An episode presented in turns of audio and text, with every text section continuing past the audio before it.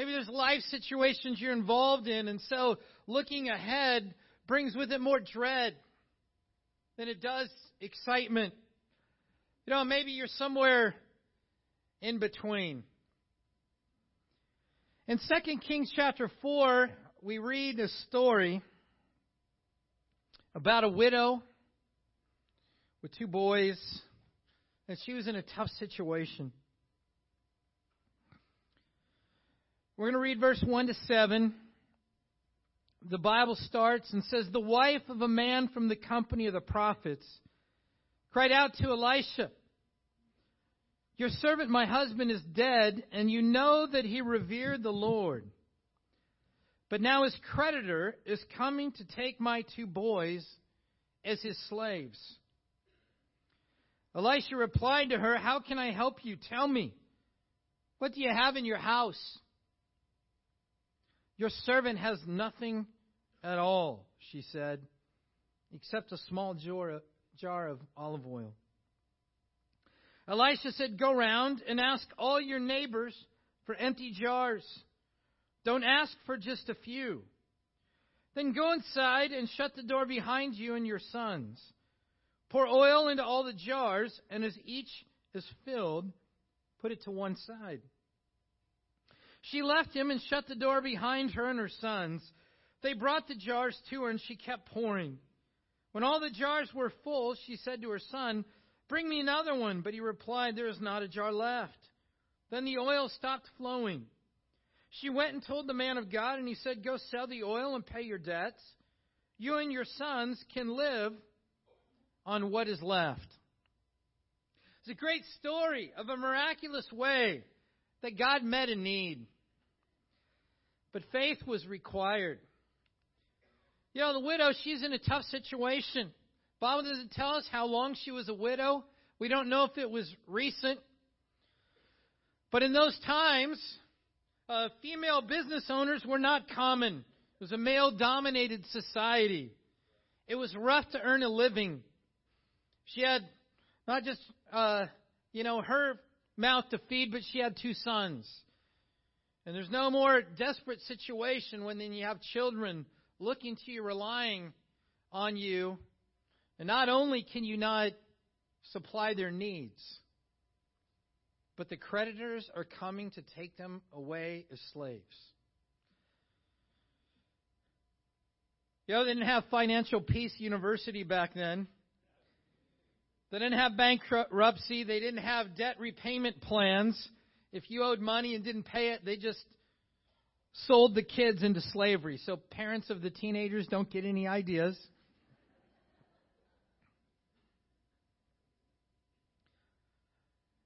But you can substitute your life situation. You can think about where where are you at right now? What situation would you put yourself in where you go, I can relate. I feel this pressure. I feel this challenge. I'm afraid of what I face. And I don't know what to do. You know, one of the things that we can uh, mess up in our theology is that we think if we serve God wholeheartedly, then nothing bad will happen. And so if something bad happens, we go, wait, what's wrong? Sometimes we say, what's wrong with God? Sometimes we say, What's wrong with the church? Sometimes we say, What's wrong with me? What's wrong with my Christianity? I served him. I'm, I'm faithful. I was wholehearted. And then look at this tragedy. God was setting her up for a miracle. She didn't know it at the time. She was desperate. And Elisha asks her a question. He says, What, what do you have? You know, so often we're, we're reactive. We're like the uh, young child that says, I'm starving, which means I haven't eaten for an hour. You know, if something's bad, it's just totally bad. If your feelings are hurt, they're totally hurt. You know, do you ever get like a little hurt? Is it ever just a little bad? Oh, this isn't that big of a deal. No, this is terrible. It's horrible. And we, we can get reactive. And, And Elisha, the man of God, says, Hey, so tell me what resources you have. And she's like, Nothing. And the Bible breaks this up. I don't know how long, if there was a pause in between, but maybe your mind started churning. And maybe she realized, hey, nothing is not accurate, and I am speaking to the man of God. Uh, or sometimes, you know, your first thought, I got nothing, and then you think and you go, well, actually, I do have a little jar of oil. That's what I got. You know, God just doesn't need that much to do what God can do. But sometimes we're stuck in the nothing phase. Where I answered nothing. I got nothing. I have no motivation. I have no faith. I have no friends. I have no life. I have no. You know, everything is just superlatives. God's like, well, that's actually not true. What do you really have? And the widow says, well, I got a little olive oil. Well, that wasn't enough to solve the problem. And so Elisha said, Okay, I got an idea. Here's what you need to do you need to go around to your neighbors and you need to ask them for some empty jars. And then Elisha knew that the widow might be lacking in faith because of her situation, so he has to kind of give her a little extra encouragement. And don't ask for just a few. You know, sometimes our faith, God says, okay, bring in some empty jars. We're going to fill them up with oil. And you're like, here's one. So, no, bring 50, bring 100. You see, because the jar is the opportunity for the miracle. Now, the widow had to get involved. You know, now, Elisha could have just you know, multiplied jars. He could have just, you know, God could have solved a different way. But he said, no, no, no. Okay, we don't even know the widow's name. Okay, go and ask your neighbors for jars. Now, the Bible doesn't record the conversations, but I want you to imagine how they would go. Hey, I need to borrow some of your empty jars. Sure, but what do you need them for? Well, there's this man of God, and I only have a little olive oil, and he's going to multiply the oil, and we need more jars so that we can hold the oil. I bet some of the neighbors are like, What? No, you can't have my jar for that reason. That's a dumb reason. That's not going to happen. No jar for you. Maybe another neighbor I said, I would love to let you borrow one of my jars, but you know what? They're all being used right now. I don't have any empty ones. Sorry. We don't know how many neighbors the widow had to go to. She had to have conversations, and each request for a jar required the widow to actually believe that something could be done with the jar.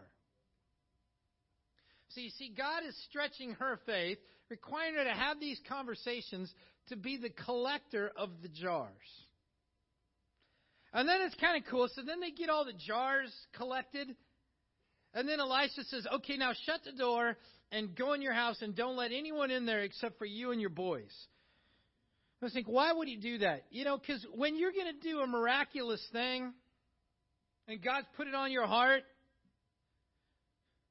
you don't want any distractions. You don't want any people that are going to walk in while you're in the middle of pouring the oil going, no, a miracle is not going to happen. You need to just quit pouring. You need to go give those jars back to your neighbors. Da, da, da. So you just, you're focused. The Bible says she just keeps pouring. And as soon as a jar w- would be full, the sons would set that one aside, and they'd go bring another jar, and then she'd keep pouring. So the widow and the sons got to be involved in this whole process. And the Bible says she just kept pouring. She kept pouring until she said, Bring me another jar. And the son said, There's no jar left. It says, Then the oil stopped. So, well, how much oil was produced? Enough to sell it and pay the debts, and leftover to live on. And isn't that the God we serve? You see, God gives us more than we ask or imagine. You know, I remember growing up as a kid, you know, we always like to ask dad for gas money. Now, back then, gas was like 80 cents a gallon.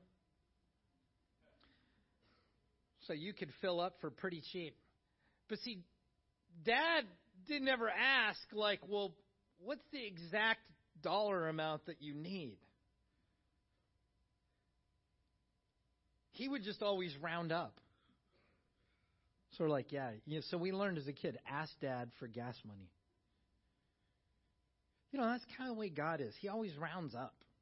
You know, we kind of do all the math and we figure out here's what my here's what my needs are, here's the situation, and then God just says, "Yeah, I'm just going to throw in a bunch extra." Because that's just who he is. I got a question for you as you think about 2017. How many empty jars do you have in your heart? What do you expect to happen? You know, for some of us, we look at 2017 and we have like a little jar. We just got a little faith, a little expectation. I just need God to accomplish this little thing, and if He can, that would really be great. Now, Elisha told the widow, and he tells you, hey, go and get a bunch of jars and don't ask for just a few.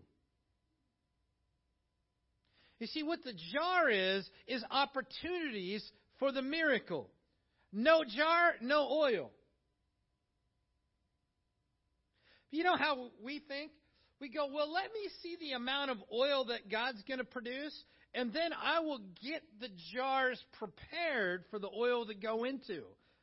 But it doesn't work that way. God's like, no, you got to get the jars, and then I'll fill it up. What kind of roadblocks do you have to your faith? You know, sometimes we're in tune with times where we felt like, man, I had an empty jar ready. I, I believed and I gave God this opportunity to fill it up, and He didn't.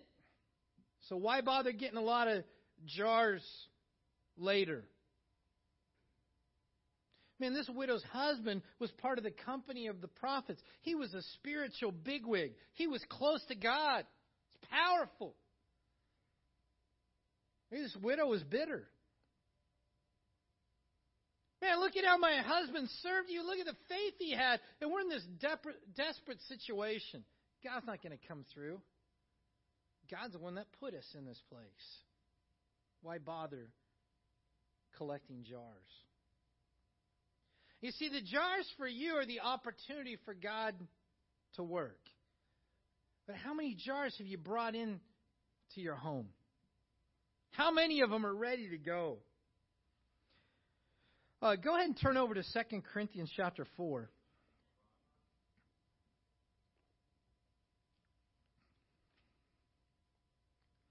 Second Corinthians chapter 4. Read from verse 5 down to verse 18. It says, For what we preach is not ourselves, but Jesus Christ is Lord and ourselves as your servants for Jesus' sake. For God, who said, Let light shine out of darkness, made his light shine in our hearts to give us the light of the knowledge of God's glory displayed in the face of Christ. But we have this treasure in jars of clay to show us that this all surpassing power is from God and not from us. We're hard pressed on every side, but not crushed perplexed but not in despair, persecuted but not abandoned, struck down but not destroyed. We always carry around in the body, uh, in our body, the death of Jesus, so that the life of Jesus may also be revealed in our body.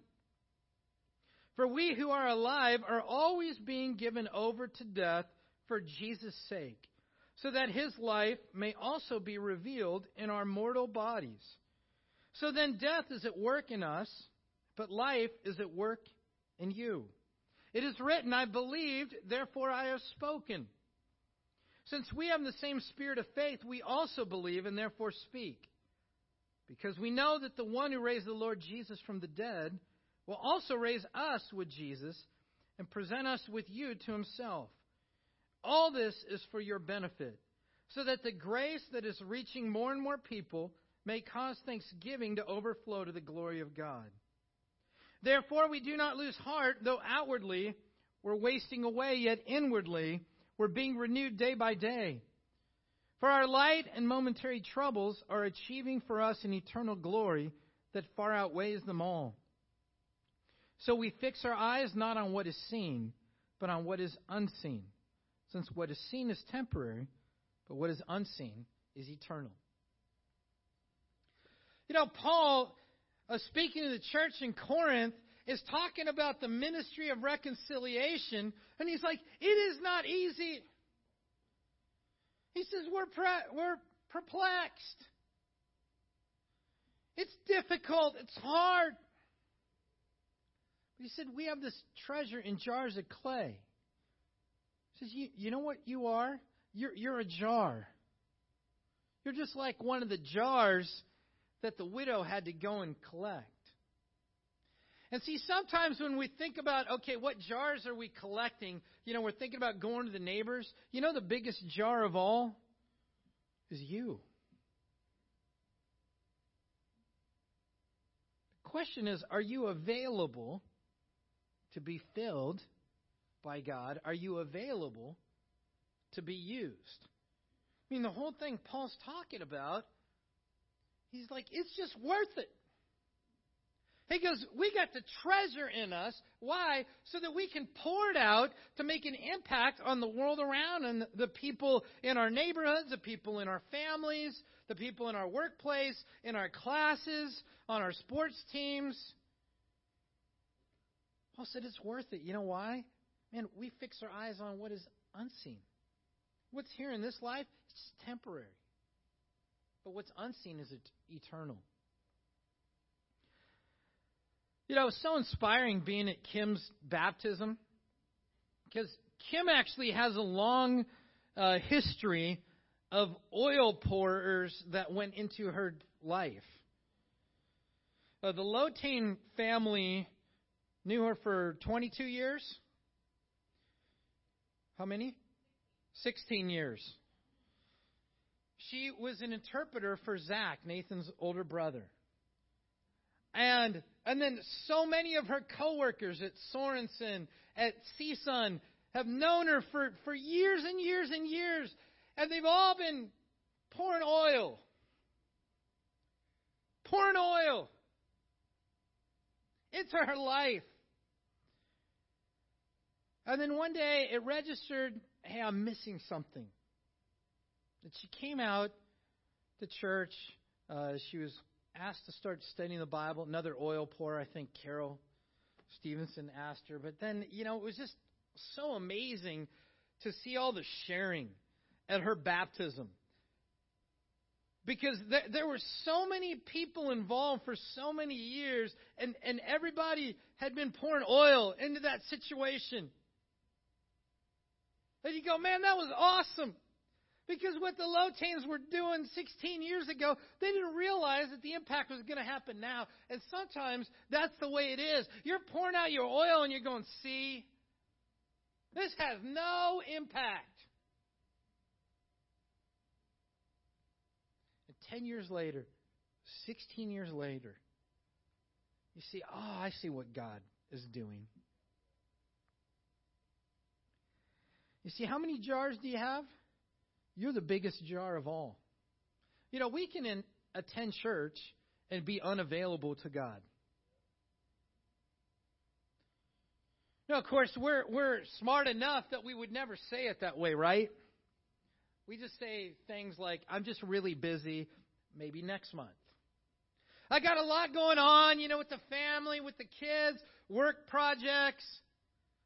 But we're, we're here, right? But we're not available. You're, you're like the neighbor's jar that the widow went to and said, Hey, I need to borrow one of your jars. Hey, you know what? I really want to give you a jar to use. But they're just, all my jars are occupied with other items. And so they're unavailable to you. You see, God cannot pour his oil into a full jar. If your life is totally packed to the point where you go, I got room for nothing else, where's the oil going to go? And right then and there, you, you, end up with a problem. Because you go, well, you know, I, I want to be a jar available to God, but my, my jar's full. You know, if you're busy, the last thing you want to hear is, let's add more to the schedule. You need to empty the jar. You need to uncommit. You need to give yourself more opportunities. The most important thing you can accomplish in a day is being available for God to work in your life. We can wake up on Monday morning. I want to be available for God, but you know, I got no time to pray. I got no time to read my Bible. I got no time to have spiritual conversations or fellowship with believers because I'm just I'm too busy. So what opportunity are you giving God to work? You got to be a jar collector. The best thing we can do is say, God, I'm going to just give you opportunities. I want to have the faith that opens doors. I want to have the faith to bring empty jar after empty jar and empty jar and then just watch you fill it. Don't ask for just a few. You say, what are the situations that would come to mind? What, what empty jars would you like filled up? Have you brought the jar into the room? You know, we could probably sit down and make a list of, of people that have needs in their life, maybe, you know, health situations or financial situations or different things that are going on. And we recognize, yeah, I got a need. Kind of like the widow going, man, I'm in need. The creditors are coming and they're going to take my boys away as slaves. We recognize the need. Elisha says, then collect jars. She could have said no to the jars. And God wouldn't have had opportunity to solve the problem in her life. As this year unfolds, my challenge to you have the faith to collect a lot of jars. Because God has an endless supply of oil. You know, and that's what Paul's talking about here. It's like, man, you, yeah, you know what? You got this treasure in jars of clay. Notice that, that you're a jar of clay. He did not say you are like a bling bling, you know, gold jar. It's like, no, you're clay. It's rough. It's hard. You get beaten up. There's bruises and chips. He goes, you know what? We fix our eyes on what is unseen. Take your eyes and put them out there and then collect jars. Yeah, sometimes you just need to borrow jars. You know, when people people that have a lot of faith, aren't they fun to hang out with? I got a question. How fun is it to hang out with people that have no faith? They're pessimist about everything. The bad is always going to happen. Nothing good's ever going to happen. Like, do you make time for Starbucks for that? They're like, ugh. But when somebody has a lot of faith, aren't they fun to hang out with? They're like, oh no, this is going to happen. This is going to be great. This is going to be successful. This is going to happen. You're like, yeah, I need some of that. You know, sometimes we just need to steal jars from people that have extra. It's okay.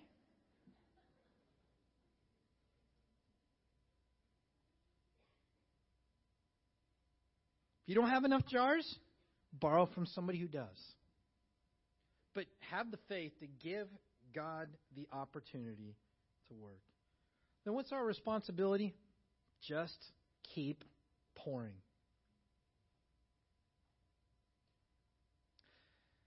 You know, the widow, she wasn't doing the math. They'd just bring one jar and then she'd just keep pouring. And then they'd fill that up and they'd bring another jar and just keep pouring. Like there wasn't ever a time where she's, at least Bible doesn't record it, where she stopped and thought, okay, mathematically this is impossible. If I pour out this much, I'm going to be out of oil. I won't be able to fill this up. You know, you ever had one of those days where you think, I am just exhausted, I'm at my wits' end, and then you get a phone call of like a huge need? And your first thought is, I do not have the energy to give to this situation, but you know you need to. And you dive on in with both hands and you minister and you have that conversation and you serve and you love. And every time it's the same thing. Somehow you have the energy to get through it, to supply what they need. And most of the times you leave and feel better than you did when you started. You see, that's just the way God works. He will always give you all that you need to do what's in His heart. There's not an empty jar you can bring to the table where God's like, ah, man, I thought you were going to bring 67 jars and you brought 68 and I only have oil for 67. Sorry. You're going to have to return that jar.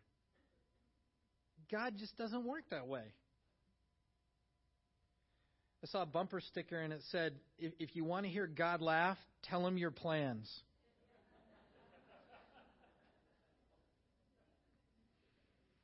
And that's so true. But we get so prideful about our plans. Ah, you know, we script them out, and I got this great plan, and here's what it's going to be. It's going to be just so amazing. And God's, I think God just chuckles, and He's like, if they only knew. God's plans for you are so much greater, so much uh, more impacting and far reaching than you ever would have dreamed. You just keep pouring. Your job's not to fill up the empty jars. That's God's job. You're just supposed to pour out what you have.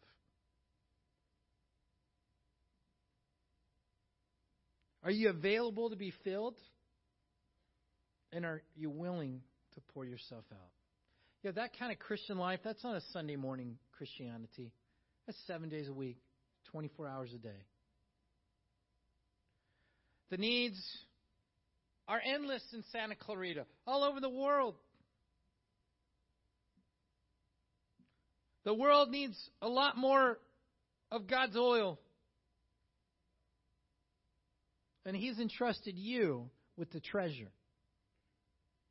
He said, You know what? I, I will fill you up, and then you go and you pour yourself out. And then I'll fill you up, and then you go and pour yourself out. When we live this way, then God gets to accomplish His purpose. But you have to be available. You have to predetermine I will change what I need to change. I will open up my life to be available. I will make time. I will not wait for time. I will not look for what's convenient. I will do it even when it's late, even when it's difficult. Because the miracles are waiting. You see, God wants to fill us up so we can turn around and pour it out on other people. What will your faith allow God to accomplish, not just this year, 10 years from now, 16 years from now? Say, only God knows. Let's commit to be in vessels that God can fill up. Let's be jar collectors. And let's turn around and pour ourselves out for others. Let's keep these things in mind as we embark on the new year. God has incredible, incredible things in store. And as you think about that widow and her two sons, what started as a desperate day became an accounting of a story that we read about thousands of years later. You know, her life is the same as ours. The miracles are just as uh, available today as they were then. Let's collect those jars and let's pour out the oil. Amen?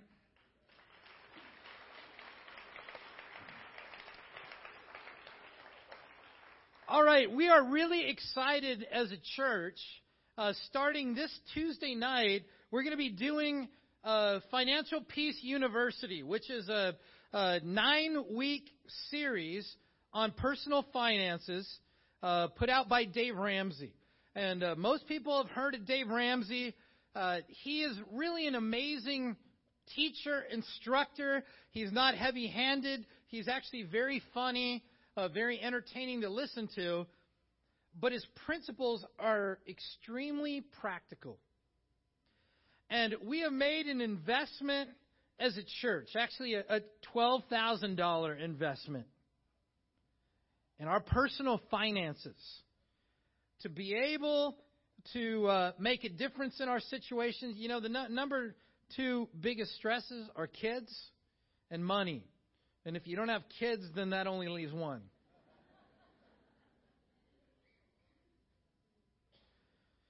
Um, the principles of what he will share are phenomenal things for young people to hear.